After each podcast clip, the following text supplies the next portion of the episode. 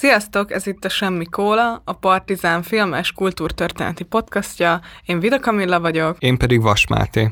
Vezetőszerkesztő Puskár Krisztián, hangutó munka Lőrinci Áron és grafika Kili Zsanna. A mai adásban a barátságról fogunk beszélgetni, a barátságok kiépüléséről, fenntartásáról és a barátságok végéről.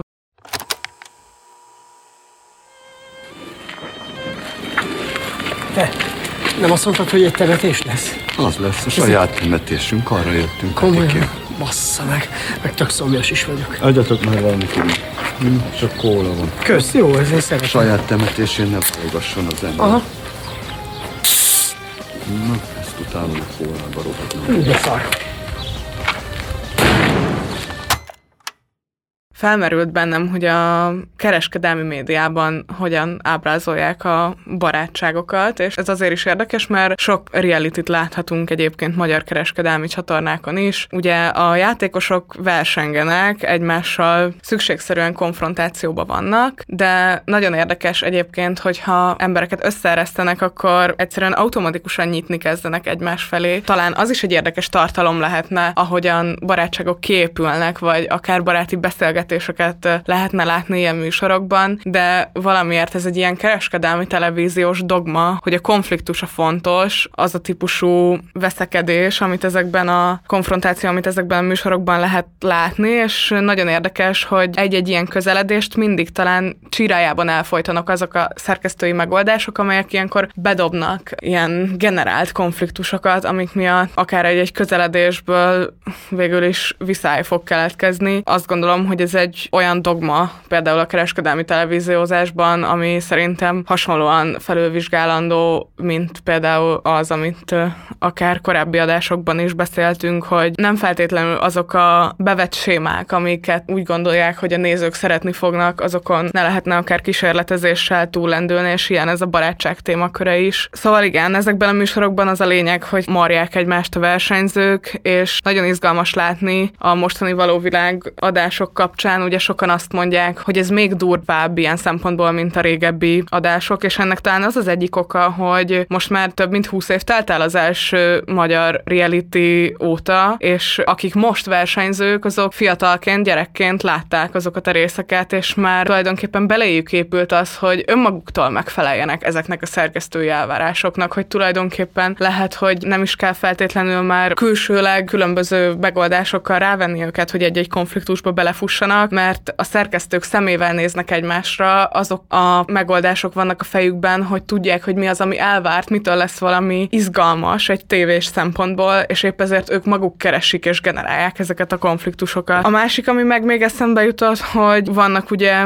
olyan reality is, amiben nem civil versenyzők vannak, hanem konkrétan celebek, meg sztárok, akár a konyhafőnökben, vagy akár a nyerőpárosban, és ezekben mindig azt érdekes nézni, hogy nyilván Magyarország nem egy akkora ország, hogy túl nagy, nem tudom, celeb társadalma legyen, de hogy az egész celeb világ úgy van ábrázolva egyébként a kereskedelmi médiában is, meg a bulvár sajtóban is, mint hogyha ez egy baráti társaság lenne, akik adott esetben újságírókkal is, vagy a bulvár szakma egyéb tagjaival is egy ilyen kis szubkultúrát alakítanak, és volt a nyerőpárosban is egy olyan jelenet az egyik évadban, hogy amikor elkezdődött maga a verseny, így az egyik szereplő nem ismerte a másikat, pedig mindketten ugye úgymond celebek voltak, ebből robbant ki, hogy hát ő hogy, hogy nem ismer engem, ő hogy, hogy nem ismeri az én munkásságomat. És ami még talán érdekes ezzel kapcsolatban, hogy a gyerekkoromra és az ilyen tini magazinokra visszaemlékezve rengeteg cikket olvastam arról, hogy hogyan kell viselkedni egy párkapcsolatban, de a baráti kapcsolatok ápolásáról nem nagyon van szó tini magazinokban, és ez is egy ilyen érdekes dolog számomra, hogy valójában az ezzel kapcsolatos diskurzus szűkebb, mint a szerelemről, pedig azért egy hasonlóan komplex emberi és társadalmi jelenség maga a barátság intézménye, de talán lehet, hogy jobb is, mert azok a dolgok, amiket egy-egy tini magazin tönkretesz fiatalok gondolkodásában a szerelemről, azt legalább a barátság kapcsán nem teszi tönkre.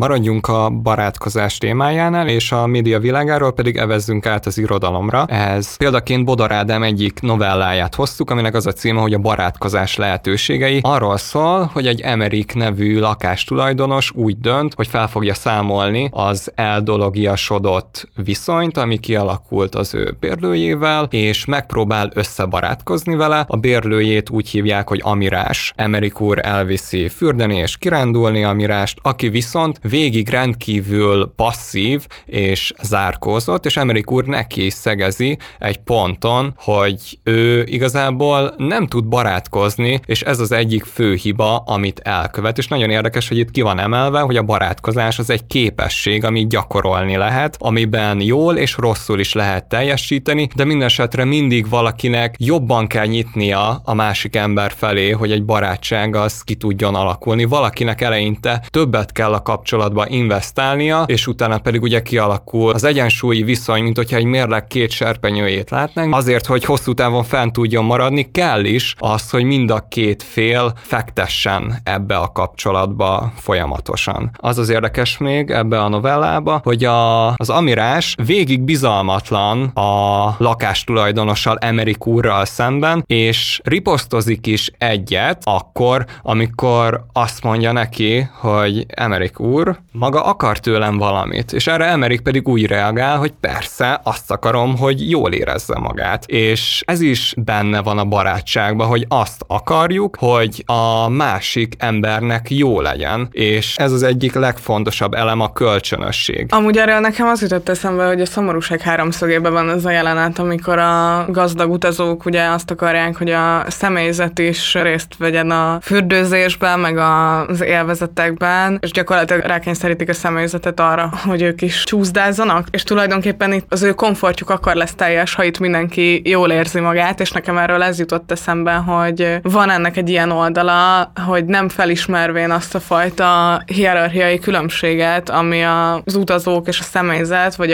az albérlő és a lakás tulajdonos között fennáll, azt nem lehet ilyen módon ezzel a gesztussal feloldani, mert valójában ez nem feltétlenül a barátság igényét jelzi, hanem egy olyan igény, mint hogy a, az alávetetten keresztül akarják visszatükrözni önmaguk számára, hogy ez a viszony a másik számára is komfortos, és így érezzenek még nagyobb komfortot önmaguk számára. Hogy ezt a fajta hierarchiát, mint hogyha fel lehetne számolni, és mint hogyha nem kellene azzal foglalkozni, hogy valakinek a munkája előállítja azt a luxust, hogy ők ott jól érzik magukat, és hogyha ebben a szórakozásban azok vesznek részt, akik előállítják munkával, akkor valójában felborul ez az egyensúly, és nem lehet megtagadni ilyen álgesztusokkal magát a köztük lévő ilyen hierarchiai különbséget. Ebben a Bodorádán novellában az aláfölé rendelt viszony az, ami akadályozza a barátságnak a kiépülését, mert ugye az alárendelt fél az folyamatosan bizalmatlan azzal, aki ugye hatalmi pozícióban van, azáltal, hogy ugye lakástulajdonos. Ez még sincs kimondva a novellában, ez pedig még jobbá teszi, mert mi is bizalmatlanak vagyunk magával a cselekménnyel kapcsolatosan, hogy ez az amirás miért nem tud barátkozni, miért nem tudja jól érezni magát, hogyha elviszik kirándulni, hogyha elviszik fürdeni, meg vendégül látják. Pont ezért nem tud képülni ez a barátság valószínűleg, mert ugye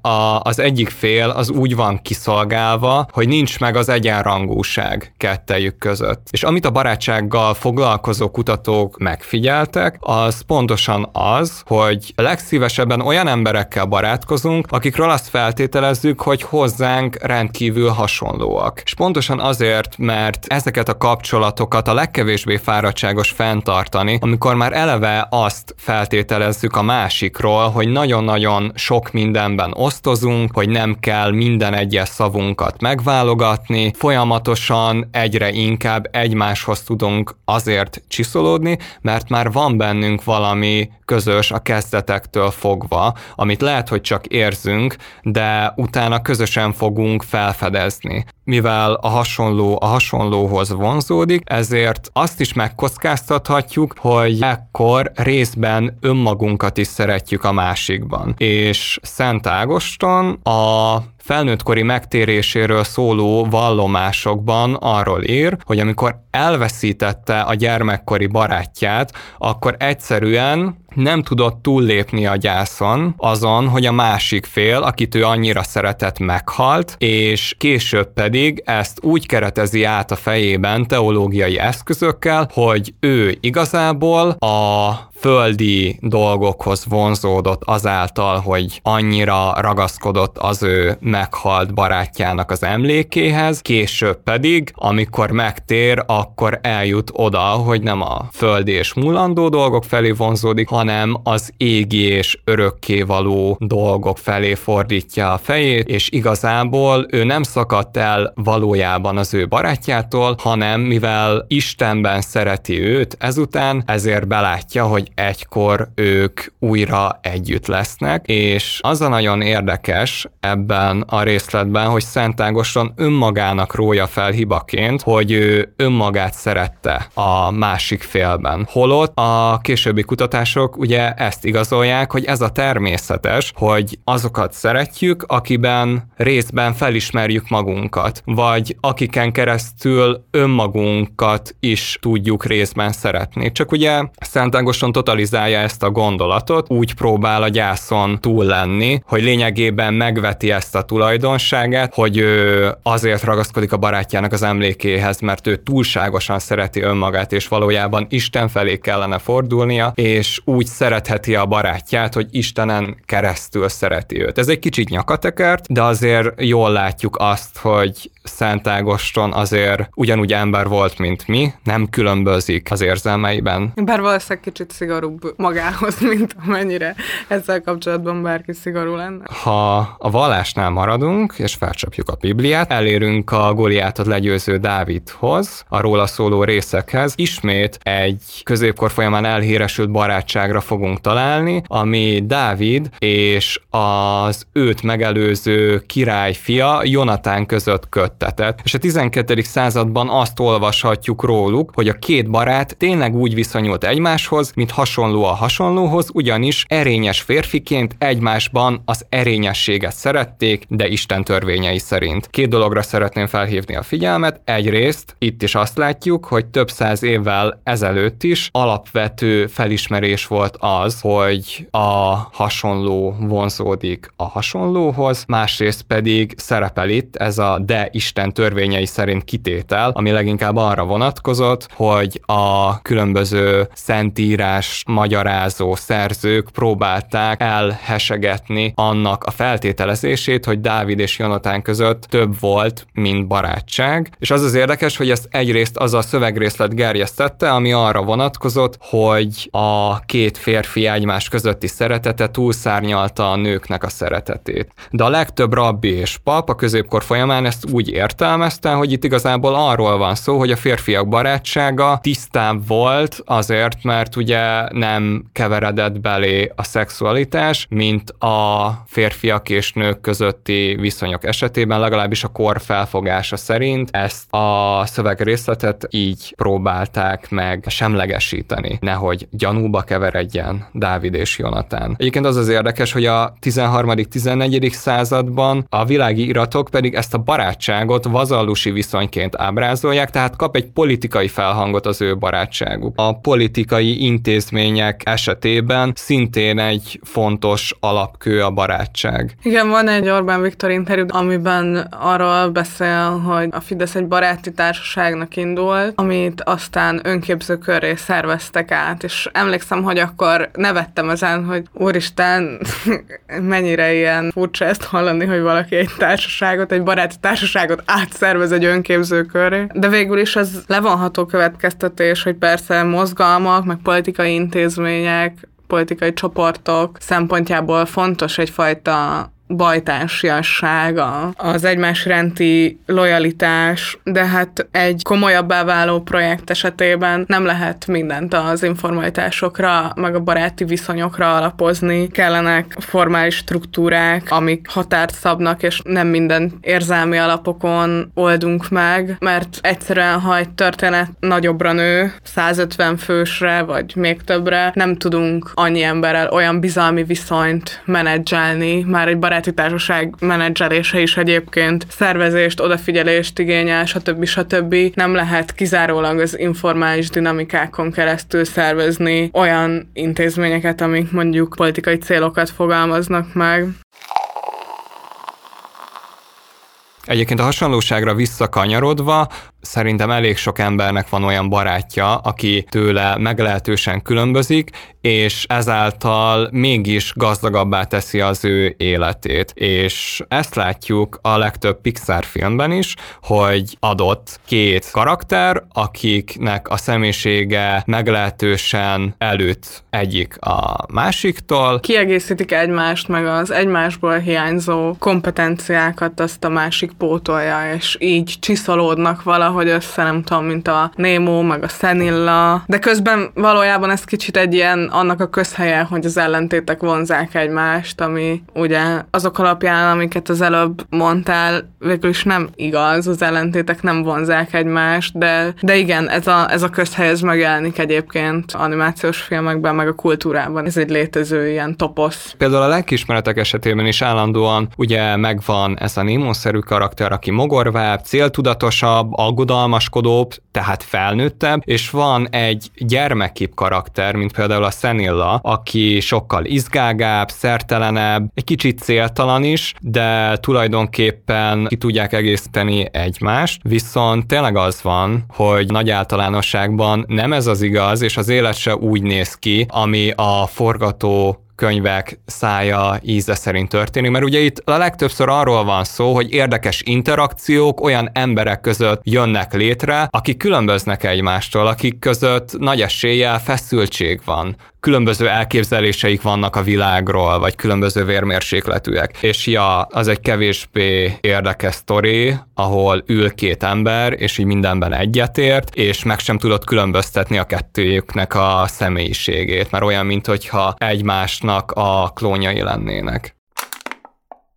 Térjünk át azokra a viszonyokra, amikor a rokonságon belül jönnek létre a baráti kapcsolatok, mert ugye ez nem annyira egyértelmű, hogyha valaki között vérségi viszony van, azok mindenképp barátjai is lesznek a másik félnek. És először nézzünk egy 14. századból származó példát erre vonatkozóan. Ez Francesco Petrarca egyik levele, amit 1333. április 26-án küldött el, és ebben arról emlékezik meg, hogy megmászta öccsével a Mont Ventoux nevű hegyet, és a levél érdekessége pontosan az, hogy Petrarka megemlékezik ebben arról is, hogy az öccse mennyire örült annak, hogy elhívta erre a vállalkozásra, ezáltal kifejezte, hogy nem csak rokonnak, hanem barátnak is tekinti őt. És most pedig átadom a szót Petrarkának. Azonban, mikor az útitárs kiválasztására gondoltam, hihetetlen, de annyi jó barát közül egyet sem találtam, aki minden tekintetben megfelelőnek mutatkozott volna. Annyira nehéz és ritka, még a legkedvesebb emberek között is olyat találni, akinek indulatai és érzelmei teljesen megfelelnének. Az egyik nagyon tunya, a másik nagyon vidor. Az egyik nehézkes, a másik hebehúrja. Az egyik nagyon szomorkás, a másik a kelleténél vígabb. Az egyik balgább, a másik túl óvatos és megfontoltabb, mint én szeretném. Nem tetszett nekem, hogy túl hallgatagok, másokban, hogy fecsegők, az elnehezedett és kövér, ez ösztövér és gyönge, ebben hideg érdektelenség, abban a lázas izgalom vette el kedvemet. Olyan hibák ezek, melyek még ha súlyosak is, Otthon elviselhetőek, mert mindent elbír a szeretet, és nincs az a teher, amit a barátság el ne viselne. De mikor úton vagyunk, ugyanezek a hibák terhessé válnak, mert érzékeny lélekkel tisztes szórakozásra vágytam, és ezért gondolatom egyikről a másikra szállt, és hogy megvédjem barátaimat minden sérelemtől, némán számítgattam magamban minden olyan oldalát a dolognak, ahonnan tervezett utamat kényelmetlenség fenyegette, s azt menten elutasítottam magamtól. Végtére mit gondolsz? Kire esett a választásom? Az otthoniak között találtam meg. Egyetlen öcsémre esett a tekintetem, akit te is jól ismersz. Nagyon megörült, legfőképpen azért, mert látta, hogy nem csak testvéremnek, hanem barátomnak is tartom. Ja, ahogy látjuk, Petrarka egy igazi jó barát gurmé. Igazából mindenki vagy túl ilyen, vagy túl olyan. De én é... ezt megértem. Nagyon, nagyon idegesítő mondjuk elmenni úgy kirándulni, hogy valaki nyavajok, hogy jaj, én nem akarom ezt megnézni, én inkább el szeretnék menni ide, vagy oda, vagy amoda. Jaj, így legyen, úgy legyen. Szóval én teljesen tudtam menni ezzel a levéllel, elutazni valakivel nyaralni. Türelem kell hozzá, hogy úgy mondjam. Ami viszont nagyon érdekes, hogy mennyire határozott kritériumokat fektet le abból a szempontból, hogy milyen az ideális hegymászó, és, és végül is az öccse lesz a befutó. Megugrotta. Súlyos kritériumrendszer. Hát gratulálunk Petrarka öccsének. Igen. Szerintem... Nem volt se túl vidor, se túl... Mi ez? Tunya? Vagy mit mondod? Se túl hebehurgya, se túl fecsegő, Nem se volt túl... kövér. Jó van. Petrarka öccse. Superman. Igen. Ja, de egyébként ez a családon belüli barátság kérdése, ez amúgy nyilván elég sok filmnek, meg sorozatnak a témája. Most például az jutott eszembe, hogy az egyik ilyen kedvenc sorozatom a Sex Education, és ott van ugye az Otis nevű főszereplőnek az édesanyja, aki azt a tipikus szülőkaraktert testesíti meg, aki így próbál ilyen nagyon laza lenni, meg modern, és ő amúgy ugye szexuálpszichológus a végzettsége szerint, és ez is így hozzá adódik ehhez a karakterhez, hogy ő ilyen, nem tudom, szabadon beszél szexről, meg nincsenek nála tabu témák, de hogy a, az Otis meg egy kicsit ilyen teherként érzékeli ezt, hogy, hogy az anya ennyire ilyen barát státuszban akar jelen lenni az ő életében, és talán egy kicsit hiányzik az a fajta szerepe az édesanyjának, ami a anyai, a szülőszerep, abban teljesít talán egy kicsit kevésbé, mert nagyon erőlteti például ezt a ezt a baráti szálat. De amúgy, ami ennek nyilván az egyik ilyen nagyon ikonikus példája, az a szívek szállodája, ahol ugye azt nézzük végig, hogy a két főszereplő Lorelai és Rory között milyen rendkívül intenzív és közeli, talán néha túlságosan is közeli viszony van, szóval ezt a túlságosan közelít úgy értem, hogy Rory-nak egyébként kevés mély barátsága van egyébként a kortársai között, és az én megítélésem szerint vannak azért problémái, főleg mikor egyetemre kerül az ilyen szociális interakciókban nem annyira nyitott személyiség szerintem, és hogy az, hogy az anyjával van egy ilyen bensőséges kapcsolata, és mindent igazából először vele oszt meg, az szerintem utána annak az lesz a következménye, hogy ő egyébként nem, nem egy túl erős az ilyen szociális kapcsolatok kezdeményezésében, vagy fenntartásában, vagy ilyesmi. De az is végtelenül izgalmas ebben a sorozatban, hogy az ő kapcsolatuknak van egy ilyen tükörviszonya, ugye a Stars Hello barátnő, a koreai származású Lane Kimnek van az édesanyja, aki nagyon vallásos, nagyon konzervatív nő, és Lane pedig ugye zenekarban dobol, meg nagyon szereti a rockzenét, és az egész érdeklődését titkolnia kell az édesanyja előtt. Ugye a CD-it a parketta kinyitható részében tartja, meg eltitkolja, amikor már zenei sikerei lesznek a bandájával. A bandának a Lorelai garázsában kell próbálnia, szóval van egy ilyen tök izgalmas párhuzam. Ugye ennek a sorozatnak elég nagy volt Magyarországon is a kulturális hatása, mert 2000-es évek elején ezt a köztévé sugározta először, és ezt nagyon-nagyon sokan látták Magyarországon ezt a sorozatot, és szerintem, vagy én sokak sokaktól hallottam azt, hogy sokan úgy gondoltak erre, hogy milyen vágyott lenne egy ilyen viszony egy édesanyával,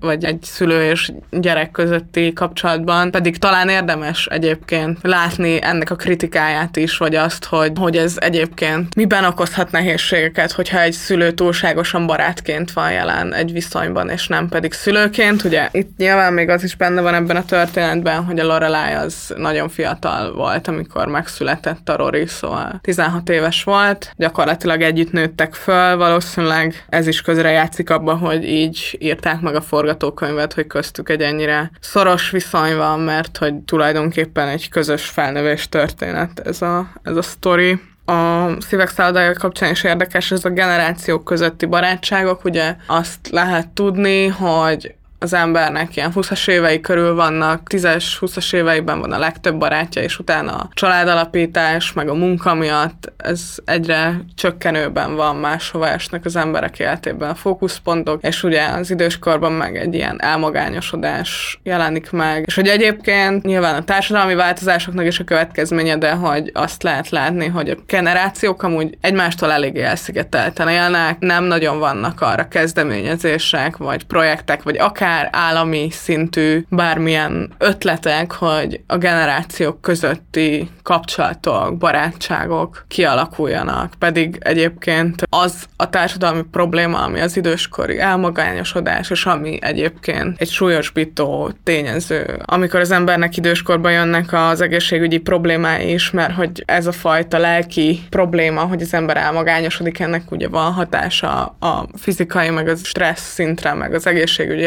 állapotra, szóval, hogy ha ez a probléma, az időskori elmagányosodás mondjuk komolyan lenne véve társadalom politikában, akkor szerintem egyébként érdemes lenne azon gondolkodni, hogy a különböző generációk közötti kapcsolatok azok hogyan lennének közelebb hozhatók, és nem csak azokra az ilyen nagyon erőltetett megoldásokra gondolok, hogy akkor fiatalok önkéntes munkában tanítsák meg Skype-olni a nyugdíjas otthonban a nagymamákat, mert ennél azért mélyebb és tartalmasabb ötletek is lehetnének. Konkrétan igazolták a kutatók, hogy a magány és a baráti kapcsolatoknak a hiánya az egészségügyi kockázatot jelent, akinek kevesebb barátja van, az nagyobb eséllyel betegszik meg, és kisebb eséllyel gyógyul meg, hogyha már megbetegedett, és itt a fizikai és a mentális betegségeket egyaránt ebbe a halmazba beleértjük. Hogyha több barátunk van, akkor nagyobb eséllyel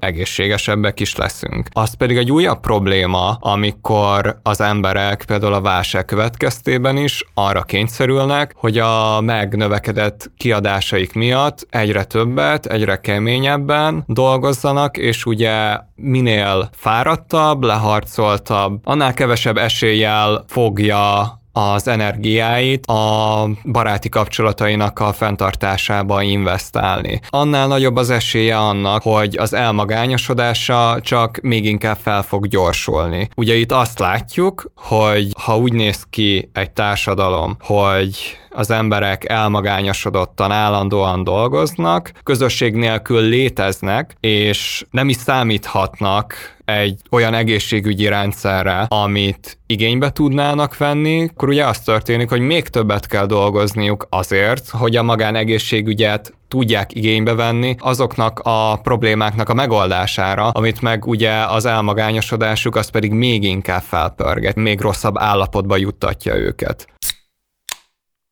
Akkor térjünk át a Méri és Maxre, ami egy baráti kapcsolatnak a kibontakozásáról szól, és úgy nagy általánosságban a baráti kapcsolatok erejéről szól, és azt a tézist ábrázolja, hogy habár a családunkat nem választhatjuk meg, de a barátainkat mégis. És ez igazából nagyon nagy lehetőségeket rejt magában. A két címszereplőnket a 70-es években látjuk, egy ausztrál kislányt, Mérit, aki rossz családi körülmények között él, az anyja alkoholista és kleptomán, ráadásul a lányát is folyamatosan szekálja, rombolja az önbizalmát, és azt is érteni véljük, hogy a anya kleptomániája és alkoholizmusa is súlyos hiányokat próbál pótolni. A kislánynak az apja egy teaf filtergyárban robotol, és amikor otthon van, akkor az idejét nem az élőkkel, nem a családjával tölti, hanem halott madarakat preparál a fészerben, és elzárkózik a családjától. És Méri az egyik nap pedig fogja magát, találomra felcsap egy címlistát a postán, és küld egy levelet egy Max Horowitz nevű New Yorki autista középkorú férfinak, akinek igazából megtetszik neki a neve, érdekesnek találja, és neki teszi fel azokat a kérdéseket, amikre nem kap választ a környezetétől, amikkel nem mer igazából a környezete felé fordulni, mert az vagy ignorálja őt, vagy pedig ellenségesen viszonyul vele szemben. És Max szintén számtalan problémával küzd, egy elmagányosodott panellakásban élő túlsúlyos férfi, aki az autizmusa miatt is számtalanszor keveredik nehéz helyzetbe. De a film nem úgy ábrázolja egyébként az ő autizmusát, mint amit ő a saját szemszögéből betegségként definiálna, sőt, a későbbiek során ez is egy teher a számára, hogy emberek úgy tekintenek rá, mintha őt meg kellene gyógyítani. Ugye itt két szemszöget látunk, egy autista középkorú férfi szemszögét, és egy magányos kislánynak a szemszögét. A gyermek és az autista nézőpontból látjuk a világot, ami furcsaként, bizarként, groteszként van bemutatva. És ijesztőként. De közben nem az van, hogy a film arra helyezni a fókuszpontot, hogy nézd ezeket a furcsa embereket, hanem sokkal erősebb az a tapasztalat, hogy igazából a világ sem kevésbé furcsa Hey. Meg valójában az is nagyon szívbe markoló ebben a barátságban, hogy soha nem találkoznak, nem épül ki úgy az a barátság, amit a személyes jelenlét megalapozna, de a saját életükben annyira magányosak, hogy már ez a levelező barátság is egy olyan nagy inspirációt jelent a saját életükben, hogy hatalmas súlya lesz, és hatalmas súlya lesz annak is, ahogyan ebben a barátságban ők hibákat követnek el, és hatalmas következmények következményei is lesznek. Ugye egy ponton, amikor Max úgy érzi, hogy Mary elárulta, és nagyon szép az a dramaturgiai megoldás, hogy egy ennyire bensőséges viszony, egy ilyen típusú egymásra utaltság, egy ilyen két nagyon távoli embernek a, a viszonya hogyan lehet mégis ennyire részletgazdag és tartalmas. Nagyon jól beszél a film arról, hogy mennyire fontos a megbocsátás a barátságon belül, és mennyire szükséges az is, hogy az a fél, fél, aki bántalmat okozott, az meg is értse, hogy miért volt fájdalmat okozó adott szituációban az, amit tett, és attól függetlenül, hogy jó szándék vezérelte, mert jó szándékból is meg lehet valakit sérteni, és fájdalmat lehet neki okozni.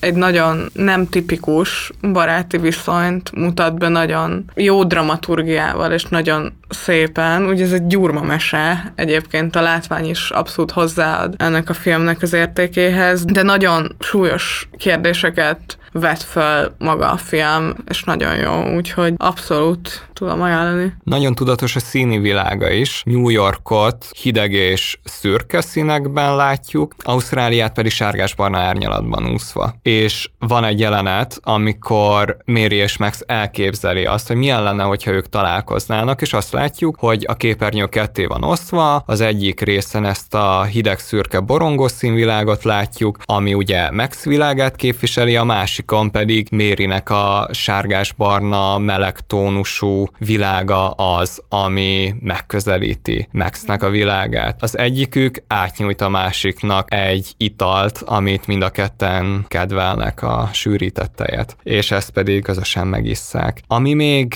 nagyon érdekes, hogy mind a ketten rá vannak fixálódva egy hupikék-törpikékre emlékeztető mesére, a Noblecre, és mind a ketten idealizálják ezt a mesevilágot, és a barátságnak a non plus ultráját látják megvalósulni a manószerű mesefiguráknak a közösségén belül. És nem csak a tévében követik, ezt a mesét, hanem még gyűjtögetik is az ilyen különböző kis figurákat, és amikor Maxnek még egyáltalán nincsen barátja, még nincs Méri jelen az ő életében, akkor az állatok azok, amik az ő életében a barátokat pótolják, a házi állatok, és egy polcon pedig ki vannak pakolva ezek a mesefigurák. És ezáltal is nagyon szépen van bemutatva az a barát alakú hiány, ami mind a kettejükben jelen van. És 20 éven keresztül követjük végig azt, hogy hogyan segítik át egymást levelek útján a leges legnehezebb életszakaszokon, méri Maxet az öregedésen, és Max pedig mérit a felnövésen. És egyébként ez egy érdekes kérdés, hogy mennyiben tudja pótolni, vagy milyen funkciókat tud ellátni egy házi állat egy ember életében, mint barát? Vagy lehet-e, lehetséges-e így értelmezni egy házi állatot?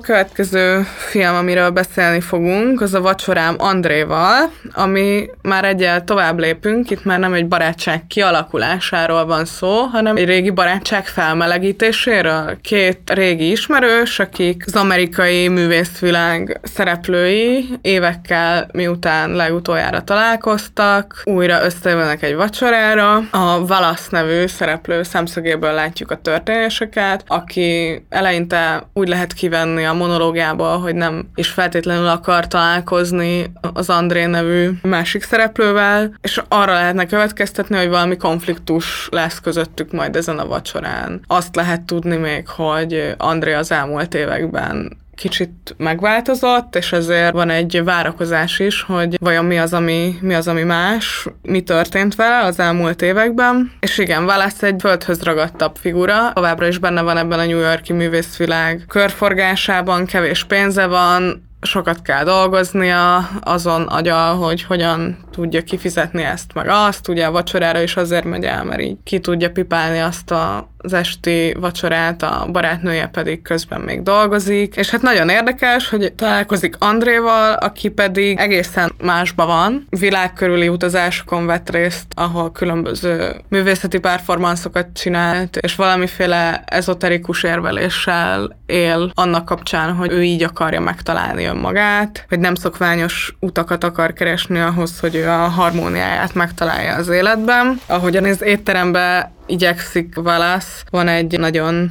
erős mondat, ami talán a filmnek az egyik legerősebb mondata, hogy fiatalon mindig csak a művészetről és zenéről gondolkodott, most 36 éves, és mindig csak a pénzre gondol. Ez egy nagyon éles mondat szerintem, és valószínűleg nem csak Amerikában tudnak ezzel kapcsolatban rezonálni a művészvilágból. Nem egy konfliktus történik, hanem nagyon izgalmasan bontakozik ki a beszélgetés. Végig egy helyszínen vagyunk, illetve a monológ az odaérkezést a metrón mutatja, de a film 95%-ában azt látjuk, hogy ők vacsora közben beszélgetnek, és nem konfliktus történik, hanem az élet értelméről dumálnak, tulajdonképpen, mint hogyha egy podcastot hallgatnánk, egy videó podcastot néznénk, és alapvetően nem egy ilyen infantilis, ezoterikus bolond, akire amúgy számítani lehetne az előzetes feltételezésekből André szemében, hanem egy egymás egymásra nyitott beszélgetést, amiben tényleg tulajdonképpen az adja a film erejét, hogy reprodukálva van egy valódi flashelős baráti beszélgetés egy film keretei között. Ez adja a különlegességét ennek a filmnek. 1981-ben készült, és az előzetes munkálatok pedig úgy néztek ki, hogy az egyébként saját nevükön szereplő színészek, Wallis Shawn és az André Gregory hosszú heteken keresztül rögzítették Magnóra a saját beszélgetéseiket, és utána pedig ebből alakult ki a forgatókönyvnek a későbbi változata, ez a tömör és feszes két óra, ahol tényleg semmi csend nincsen, folyamatosan valaki dumál, vagy a Wallis monologizál, amikor odafelé megy, meg amikor elfelé jön a vacsoráról. Az eltérő élethelyzet, tapasztalat, ami ugye más következtetések felé löki egyiküket, és a másikukat is. Ugye Wallis azt állítja, hogy ahhoz, hogy máshogy kezdjük el élni az életünket, nem szükséges felmenni a Himalájára, és ugyanúgy meg tudjuk változtatni az életünket a nagyvárosban is, és nem csak, hogy nem lehetséges mindenkit felvinni a Himalájára, de igazából erre nincs is szükség, mert egyszerűen az igazán fontos döntéseket meg tudjuk úgy is hozni, hogy ehhez nem szükséges kontinensről kontinensre járni. Elhangzik az, hogy André Lengyelországban improvizációs színházat csinál olyan emberekkel, akik vagy nem szeretik, vagy pedig nem hisznek a színházban, de minden esetre színházon kívüli emberek. André az egy színházi rendező, aki bemegy egy filmre, ahol elhangzik az a mondat, hogy csak a művészetemnek éltem, és nem pedig a saját életemet éltem át. És akkor elsírja magát, és rájön arra, hogy ő igazából elherdálta az egész életét, és hogy az ő munkássága az nem ér semmit, és hogy neki valami több kell, valami más kell, szóval egy életközepi válságot él át, és úgy hagyja ott a családját, hogy igazából nem szakítja meg velük a kapcsolatot, valahogy elrendezi azt, hogy neki most erre szüksége van, és akkor jön Lengyelország, utána a Szaharában japán buddhistával meditál, Tibetbe ellátogat, Nagy-Britanniában egy természetközeli szektával múlatja az idejét, és mindenféle furcsa emberrel teszi próbára magát, ezekkel a furcsa figurákkal veszi körül magát, és igazából a saját krízisét különböző krízisekkel gyógyítja, és eljut abba az állapotba, amikor már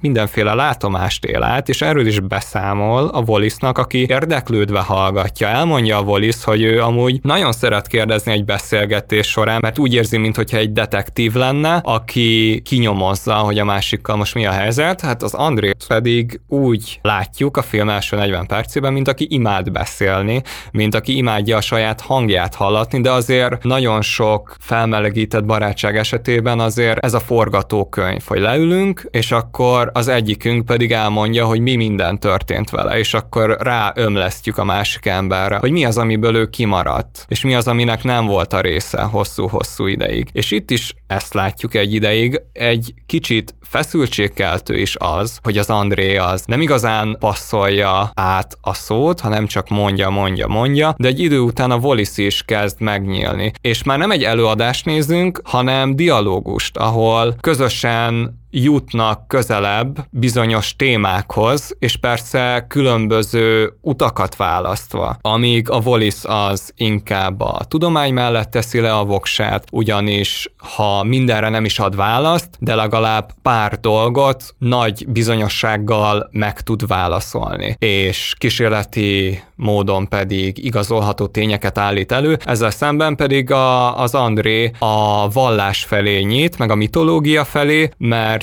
úgy gondolja, hogy egyszerűen vannak emberi igények, amiket a tudomány képtelen kielégíteni, mert egyszerűen másra szerződött. És ő pedig nem a tudományra mond nemet, hanem arra mond igent, hogy ezeket a tudományon kívül eső igényeit megpróbálja kielégíteni, vagy egyáltalán felkutatni, hogy mi mindent lehet még a saját életével tennie, ami több annál, hogy felkel és robotpilóta üzemmódban intézi a dolgait reggeltől estig. És ez az, amiben mind a ketten egyetértenek egyébként, hogy sokkal nem csak önmagukra nem kezdenek el egy idő után figyelni, de a másik emberre sem, és csak rutinszerűen csinálnak mindent. Az Andrénak van egy tök jó sztoria arról, hogy amikor haldokolt az apja, akkor a, az orvosa azt mondta neki, hogy na, most már szépen gyógyul az apa, és utána pedig másnap pedig meghalt. És az André meg ezt úgy rendezte el magában, hogy őt nem azért verték át, mert át akarták verni, hanem egyszerűen csak annyira nem figyelt oda az orvos, a másik emberre. Hiába élethalál kérdésről volt szó, de egyszerűen csak le akarta tudni ezt a feladatot, és a napi rendjében pedig lapozni egyet és áttérni a következő megoldandó kérdésre.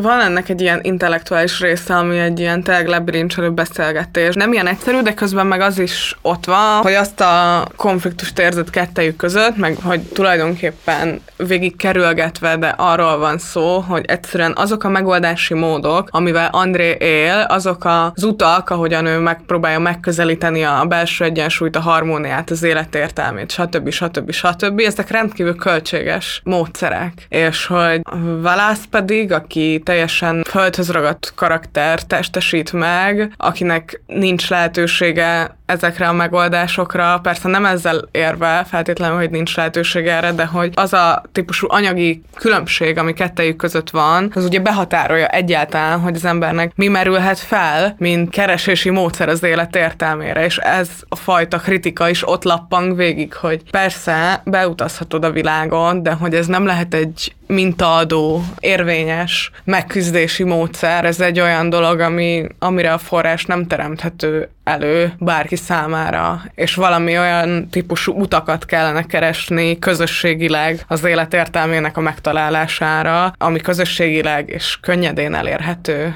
Amúgy ez a film 1981-ből kritizálja a sokkal később készült Ízek imák szerelmeket, és olyan, mintha intellektuálisan beszoroznád ezerrel azt a filmet, és így beleraknád az antitézisét is. És igazából mind a két szereplővel lehet menni, de azért inkább a Wallis az, akivel a, szerintem a legtöbben azonosulni Igen. tudnak. A Wallis egyszerű örömökre vágyik, reggelente meginni egy csésze forró kávét, néha megírni egy színdarabot, amit be is mutatnak, minél több időt tölteni a barátnőjével, a hideg albérletben élvezni az elektromos takaró biztosította meleget.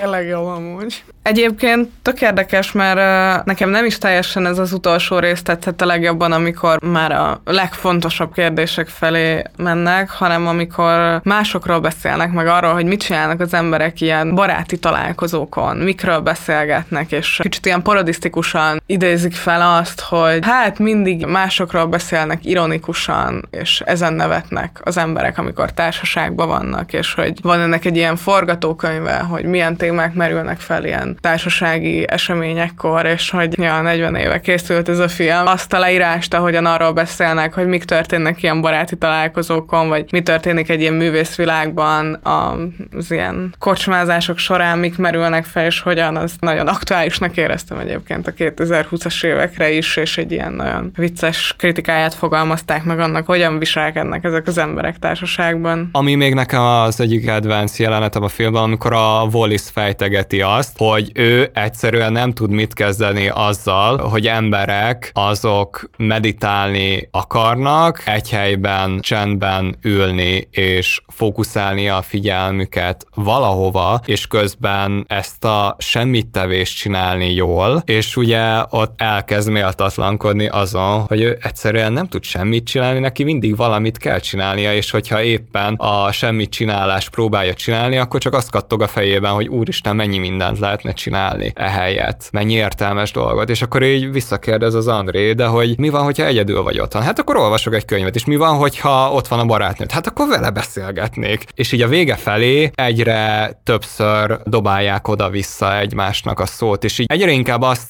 érezhetjük, hogy itt tényleg két barát az elkezd újra közelebb kerülni egymáshoz, és azáltal, hogy közel vannak egymáshoz, közelebb vannak magához a világhoz is, meg a fontos kérdésekhez, és nekem ezért tetszett nagyon-nagyon-nagyon ez a film, mert tényleg két órán keresztül azt látjuk, hogy két ember lényegi dolgokról beszélget, és mind a kettőjükben ott lobog ez a szenvedély, hogy igazán fontos dolgokról beszéljenek, de közben egyébként tényleg csak vacsoráznak. Például, ha visszakötök az elejére, akkor ez egy ilyen jó ellenpélda azzal kapcsolatban, hogy mennyire élvezhető az a tartalom, amikor mondjuk emberek egymásra hangolódva flashelnek, és nincs benne feltétlenül konfliktus. Szóval, hogy nem éreztem azt, hogy igényem lett volna arra, hogy jobban összecsapjanak, hanem úgy is élvezhető volt a film, hogy csak egy beszélgetést hallasz. Lehet, hogy jó, persze nem hasonlítható össze egy ilyen típusú film bármilyen esti kertévés tartalommal, de hogy akkor is szerintem, amiről az elején volt szó, hogy felülvizsgálni azt, hogy biztos mindig a konfliktus tesz érdekessé egy emberi kapcsolatot? Egyáltalán nem biztos, és erre szerintem jó példa ez a film. Igen, azt látjuk, ahogyan egymással türelmesek, ahogyan kíváncsiak egymásra, és annak ellenére, hogy kardinális kérdésekben nézetkülönbség van kettejük között. Tényleg nem akarják egymást leérvelni, nem akarják egymást egy vitában megsemmisíteni, hanem egyszerűen eszmét cserélnek.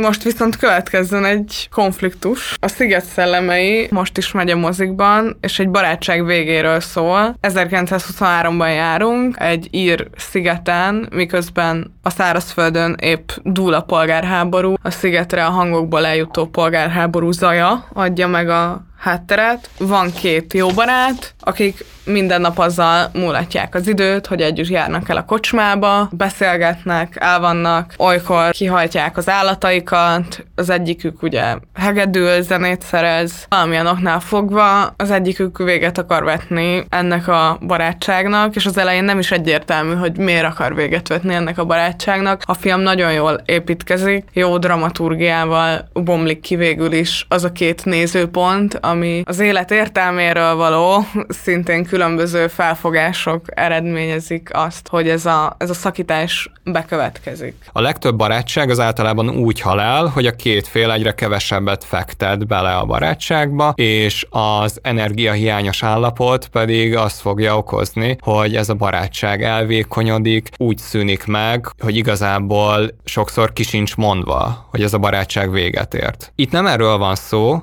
hanem Kolm, a hegedűs, az egyik nap nem hajlandó eljönni a barátjával Pedrikkel a kocsmában, aki pásztor, és két fontos személy van az ő életében. Egyrészt a huga, Siobám, akivel együtt él, és ugye maga Kolm, aki meg a legeslegjobb barátja, és egyiküknek sincsen se gyereke, se felesége, tehát ez a barátság, ez még inkább értékes az ő számunkra. És ezen a szigeten nagyon kevesen élnek, pár száz ember, mindenki ismer mindenkit, és nagyon nagy jelentősége van annak, hogy a rendőrfőnök az például sosem köszön Pedriknek. Valószínűleg azért nem, mert lenézi őt. Hogyha valaki nem kedvel ezen a szigeten valakit, azt igazából mindenki tudja és az, hogy itt egy nagyon-nagyon jó barátság véget ér, az sokkal inkább megrázza a szigetnek a lakóit, mint a polgárháború, amit igazából látnak és hallanak a partról, ahogy a tengeren túl dúl.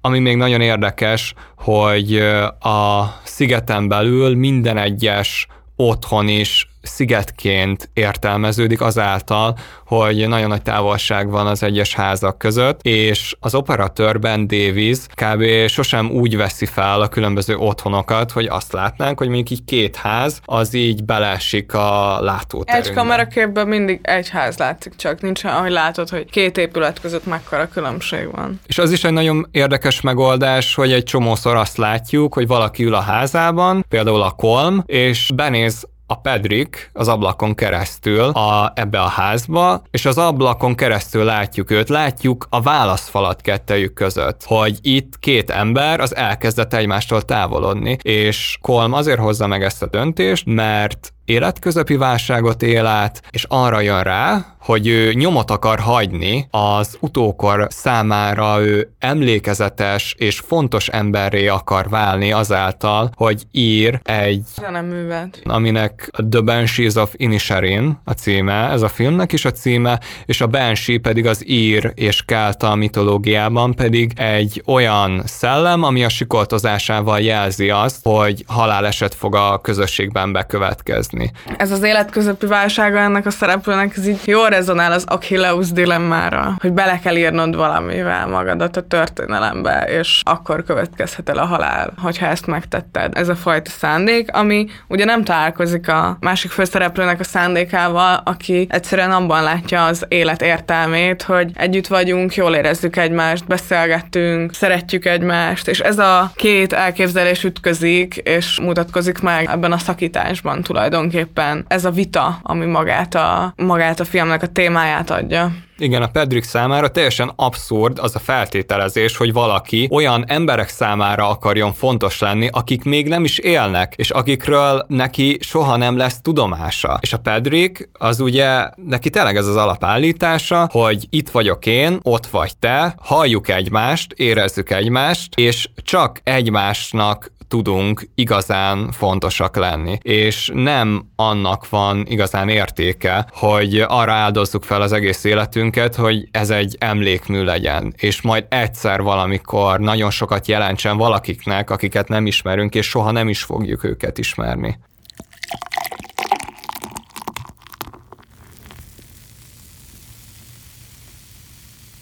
Ahogyan elmérgesedik a konfliktus, azzal együtt Kolm elkezdi átültetni a gyakorlatba azt a korábbi fenyegetést, hogy minden egyes alkalommal, amikor hozzászól Pedrik, akkor ő le fogja vágni egy ujját. Ugye a Pedrik esetében azt látjuk, hogy nagyon fontosak számára az állatai, különösen a Jenny nevű szamara, és a testvére Siobám is aki meg nem azért él társ nélkül, férj nélkül a szigeten, mert ne vágyna erre, hanem mert egyszerűen nincs olyan férfi, akivel ő igazán szót tudna érteni, akivel egy olyan viszonyt tudna kialakítani, amilyenre ő valójában vágyik. És ennek ellenére a szigetnek a lakói pedig úgy szemlélik őt, mint aki egy hiányos létező, mint aki valamilyen szempontból egy csonka entitás. És a másik fontos karakter pedig Dominik, a falu bolondja, aki nem nagyon tudja azt, hogy milyen szituációban még milyen mondat az, ami belefér, ezért folyamatosan konfliktusokba bonyolódik, például a kocsmából is kitiltják, vagy pedig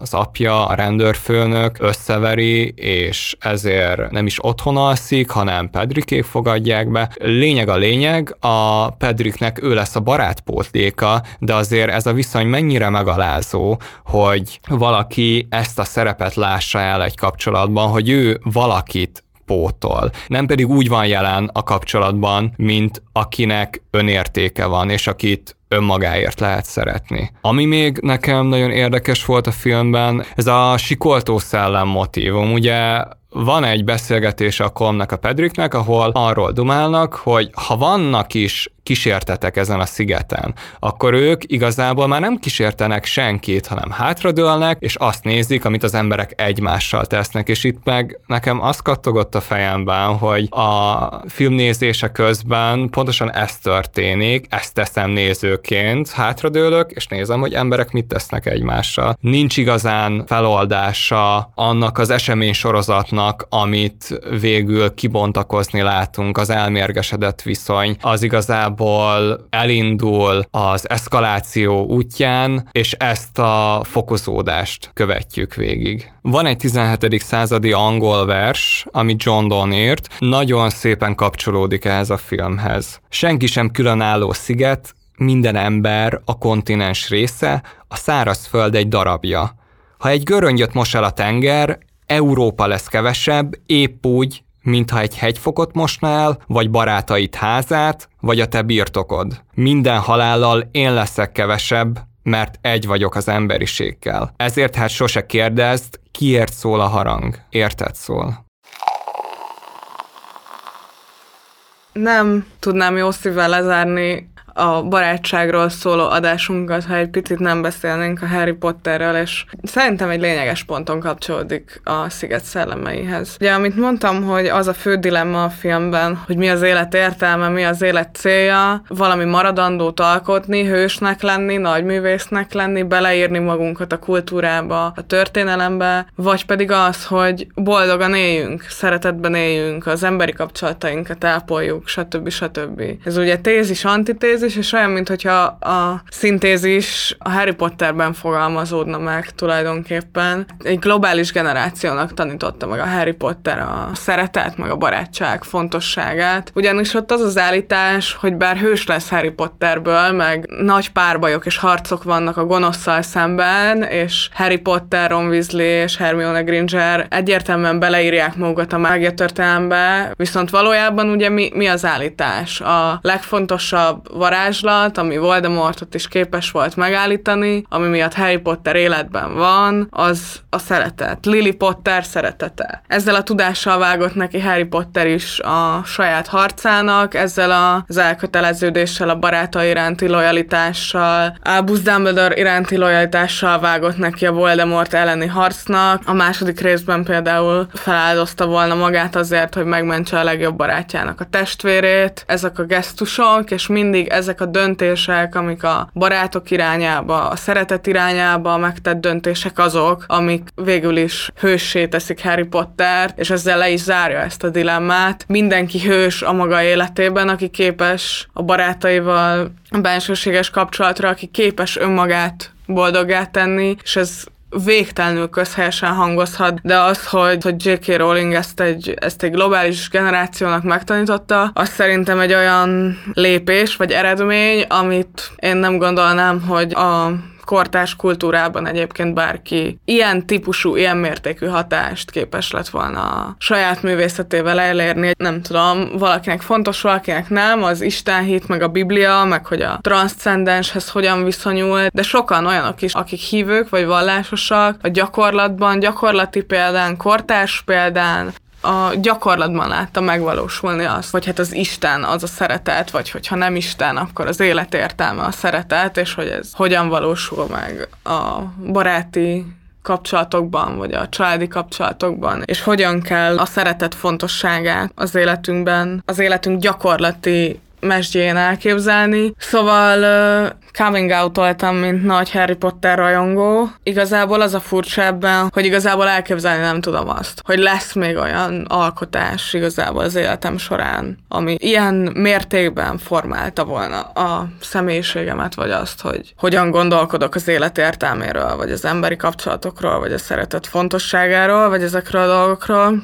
Miközben persze az, hogy nem tudom, irodalom esztétikailag hova helyezzük, arról lehet vitákat nyitni, csak nem biztos, hogy ezek a viták legitimák egy olyan alkotás esetében, aminek nem, nem az a célja, hogy irodalom esztetikailag jelentsen valamit, hanem az a célja, hogy, hogy egy világnak magyarázza el, hogy nem kell hősnek lenni, mert hős vagy akkor, hogyha ha megtanulsz szeretni.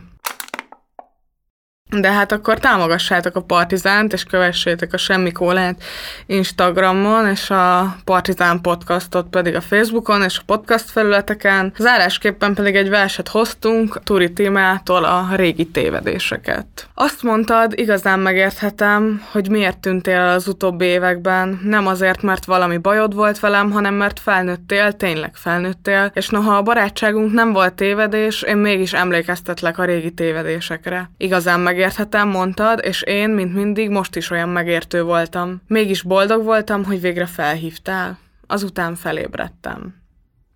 Hát akkor köszi szépen a figyelmet, három hét múlva találkozunk. Sziasztok! Sziasztok, barátkozzatok sokat!